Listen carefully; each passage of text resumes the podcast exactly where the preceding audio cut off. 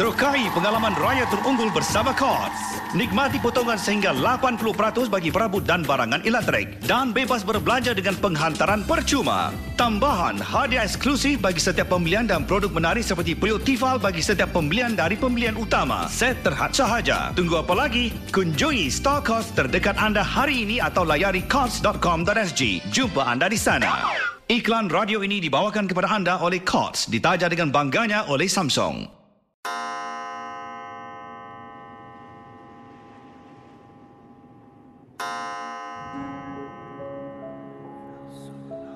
Selamat datang para pendengar misteri jam dua belas. Anda diundang bertemankan saya, Safwan Shah dan Adi Rahman. Setiap malam Isnin hingga Jumaat, berdetik selepas dua belas tengah malam. Kisah-kisah misteri anda akan kami kongsikan. Ingat, jangan terlalu taksub atau percaya dengan apa yang dikongsikan dalam gerun malam ini. Ia sekadar hiburan sahaja. Tiada siapa yang boleh mengesahkan kebenarannya. Jangan takut. Lawa.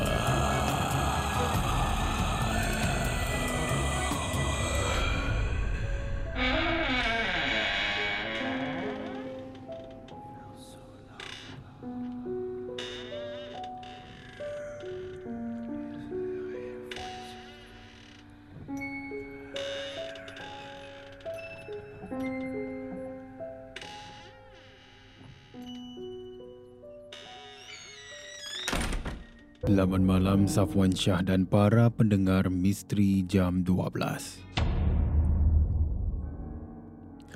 Kisah saya ini berlaku di luar negara. Dan Safwan boleh gunakan nama samaran saya, Z-Boy. Pengalaman saya ini berlaku di United Kingdom. Ya, di sebuah hotel yang saya tempah bersama dengan isteri untuk pergi honeymoon kita. Dan kisah saya bermula begini. Kalau kita tanya antara sepuluh orang untuk namakan tempat-tempat seram, saya rasa enam puluh peratus akan senaraikan hotel sebagai salah satu tempat yang seram bagi mereka.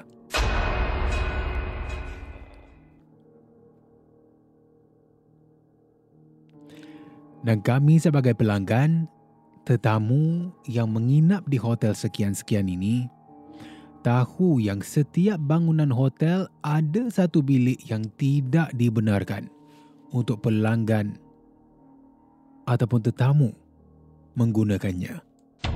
Sebab bilik itu adalah bilik yang paling keras dan tak akan terlepas peluanglah bagi mereka yang menginap di sana dari gangguan-gangguan.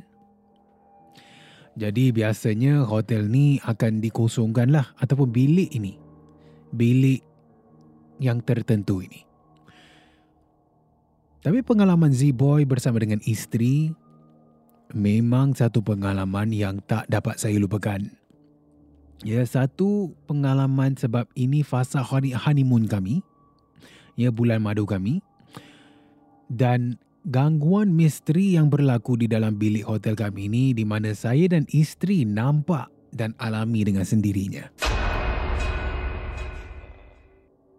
Jadi kepada para pendengar misteri jam dua belas, ya ingat kisah-kisah yang diketengahkan, ambil semuanya sebagai satu pedoman dan jangan terikut-ikut.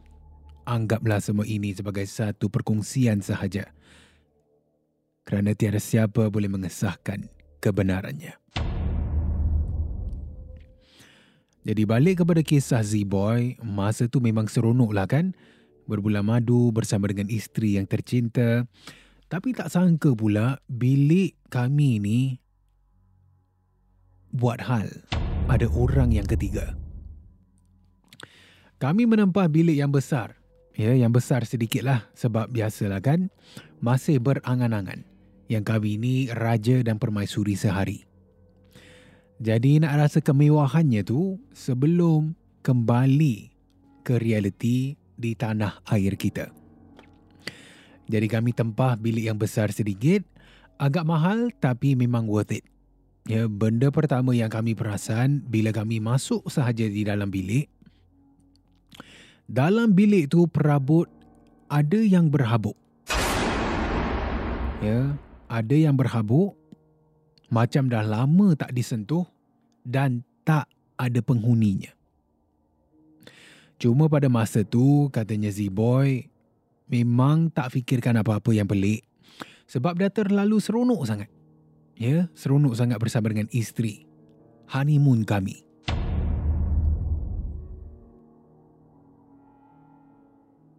Jadi kami pun settlekan letak barang-barang semua dan uh, benda pertama yang kita lakukan adalah untuk periksa. Ya, cek perabot-perabot dalam bilik, alat-alat mandi, uh, T V, pastikan semuanya berfungsilah di dalam bilik hotel kami ni. Jadi letak luggage dalam bilik dan kami pun ya dah sampai di hotel bukan nak rehat. Ha, kita sampai letak barang dan kita ni keluar makan tengah hari sampailah ke malam. Ya, kami keluar daripada bilik hotel setelah dah cek periksa semuanya. Dalam bilik ni semua berfungsi. Luggage pun dah letak di dalam bilik. Kemudian kami berdua jalan pergi makan tengah hari dan juga sampailah ke makan malam. Suasana ataupun pemandangan di United Kingdom ni memang indah lah. Ya, indah juga. Dan saya sebagai peminat setia penyokong bola sepak, sempat singgah berjalan di luar stadium Old Trafford pada masa tu. Jadi itu sebabnya sampailah ke malam kami berada di luar. Ya, sebab travelling dia agak jauh juga daripada hotel yang kami menempah. Jadi pendekkan cerita, ya, kami berdua pun pulang balik ke hotel, ya, bersama, ya, ha, dah habis makan malam semuanya. Naik ke bilik hotel, isteri saya ni dia yang pegang kad. Jadi dialah yang buka pintu dan alangkah terperanjatnya Safwan, bilik hotel kami ni berselerak. Cadar, luggage kami semuanya dibuka, dicampak. Baju ada yang tersadai di T V, sofa, barang dalam bilik semuanya berselirak. Bila saya masuk ke dalam, saya periksa kalau ada tak barang-barang yang hilang, barang-barang yang penting. Saya cek semuanya, alhamdulillah semuanya ada. Barang kemas, ya, barang penting kita seperti pasport, semuanya ada di dalam bilik. Tak disentuh.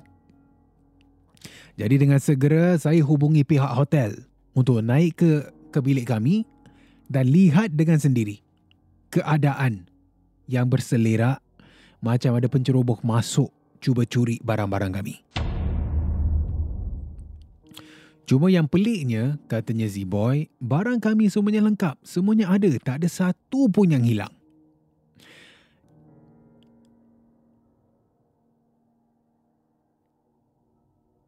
Jadi bila pihak hotel ni naik ke atas, ya, naik ke dalam bilik kami, masih lagi dalam keadaan berselerak. Apa yang pihak hotel lakukan, mereka ni tawar, ya, memberi tawaran kepada kami. They offer us untuk bantu kemas dan saya ni dah mula rasa paranoid lah. Ha, macam mana boleh ada penceroboh masuk, ya, pecah masuk ke dalam bilik kami ni. Sedangkan hotel ni kita ada sekuritinya. Dalam fikiran ni asyik terfikirkan. Ya, asyik terfikirkan tentang penceroboh yang masuk ke dalam. Walaupun tak dapat jumpa, walaupun tak dapat tangkap, tapi masih rasa was-was, masih rasa takutlah untuk keselamatan diri saya dan juga isteri. Jadi dipendekkan cerita, katanya Z-Boy, ya, setelah bilik kami ini dikemas, semua semuanya diletak, semuanya dikemas lah, katanya Z-Boy, eh. Semuanya dikemas semula oleh pihak hotel. Kami pun teruskanlah macam biasa holiday kami berdua. Tapi sepanjang malam, sepanjang malam Z-Boy risau fikirkan tentang apa yang baru sahaja berlaku di dalam bilik Z-Boy. Sebab takut malam nanti bila kami sedang tidur ni, boleh berlaku lagi. Jadi saya cadang kepada isteri. Ya, saya cadangkan kepada isteri kalau dia nak tukar bilik. Ini dah lewat malam ni. Ya, saya cadangkan kepada isteri kalau dia nak tukarkan nak tukar nak tukar bilik. Dan isteri saya ni orang dia sikap yang tak nak mengganggu. Ya, tak nak menyinggung hati seseorang. Awal tadi bila pihak hotel ni mengemaskan bilik kami pun dia rasa agak bersalah juga. Jadi bila saya berikan cadangan, kata kalau boleh nak tukar bilik ke atau tidak. Dia kata esoklah, besok boleh. Suruh pihak hotel tukar bilik kami. Sebab dah malam sangat, katanya isteri saya.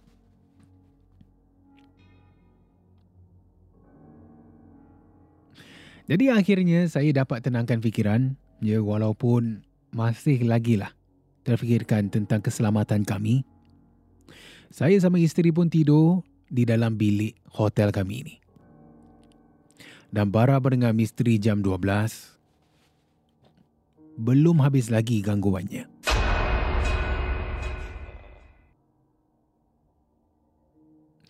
Apa yang berlaku pada malam yang sama memang sangat menyeramkan Safwan.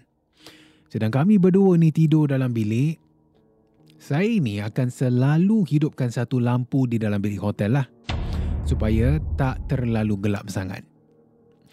Tiba-tiba Ya, tiba-tiba sedang saya tidur bersama isteri, saya terjaga dari tidur.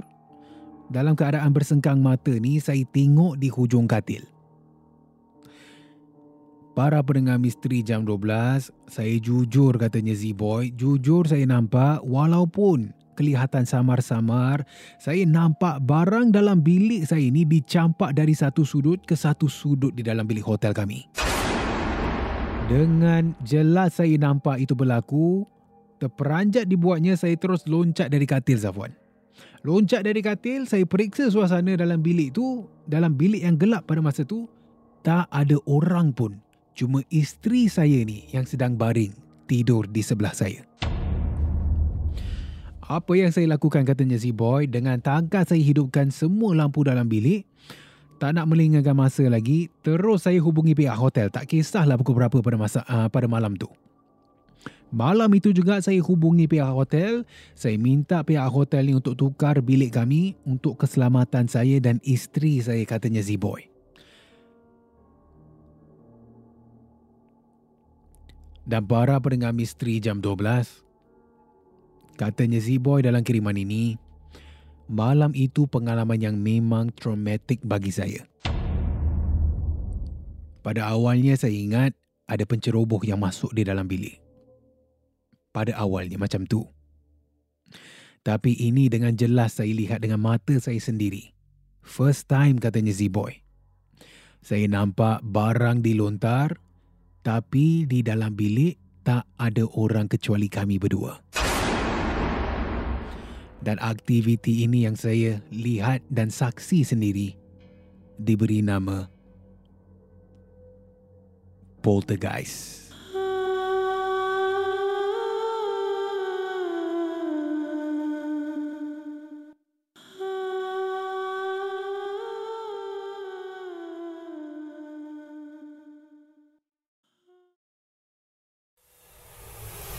Terima kasih kerana mendengar Misteri Jam dua belas. Terima kasih kerana rancangan satu jam ini jam dua belas. Seperti mana yang selalu diingatkan, jangan mudah percaya, jangan terikut-ikut dengan kisah yang diketengahkan dalam rancangan satu jam Misteri Jam dua belas Gerun Malam.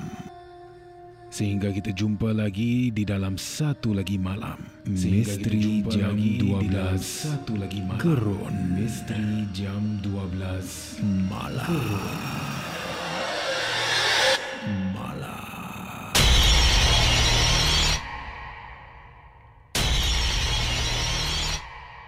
Jika anda ada sebarang kisah-kisah seram, kisah-kisah misteri, boleh kongsi bersama saya Safwan Shah di WhatsApp Ria di sembilan tujuh lapan enam lapan empat enam empat dan juga anda boleh hantarkan di Instagram Safwan Shah ataupun menerusi email rasmi kita di m j dua belas at mediacorp dot com dot s g.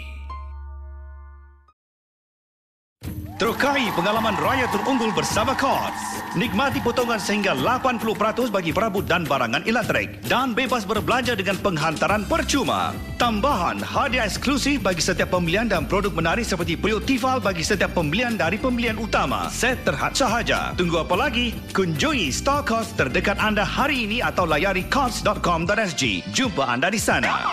Iklan radio ini dibawakan kepada anda oleh Courts, ditaja dengan bangganya oleh Samsung.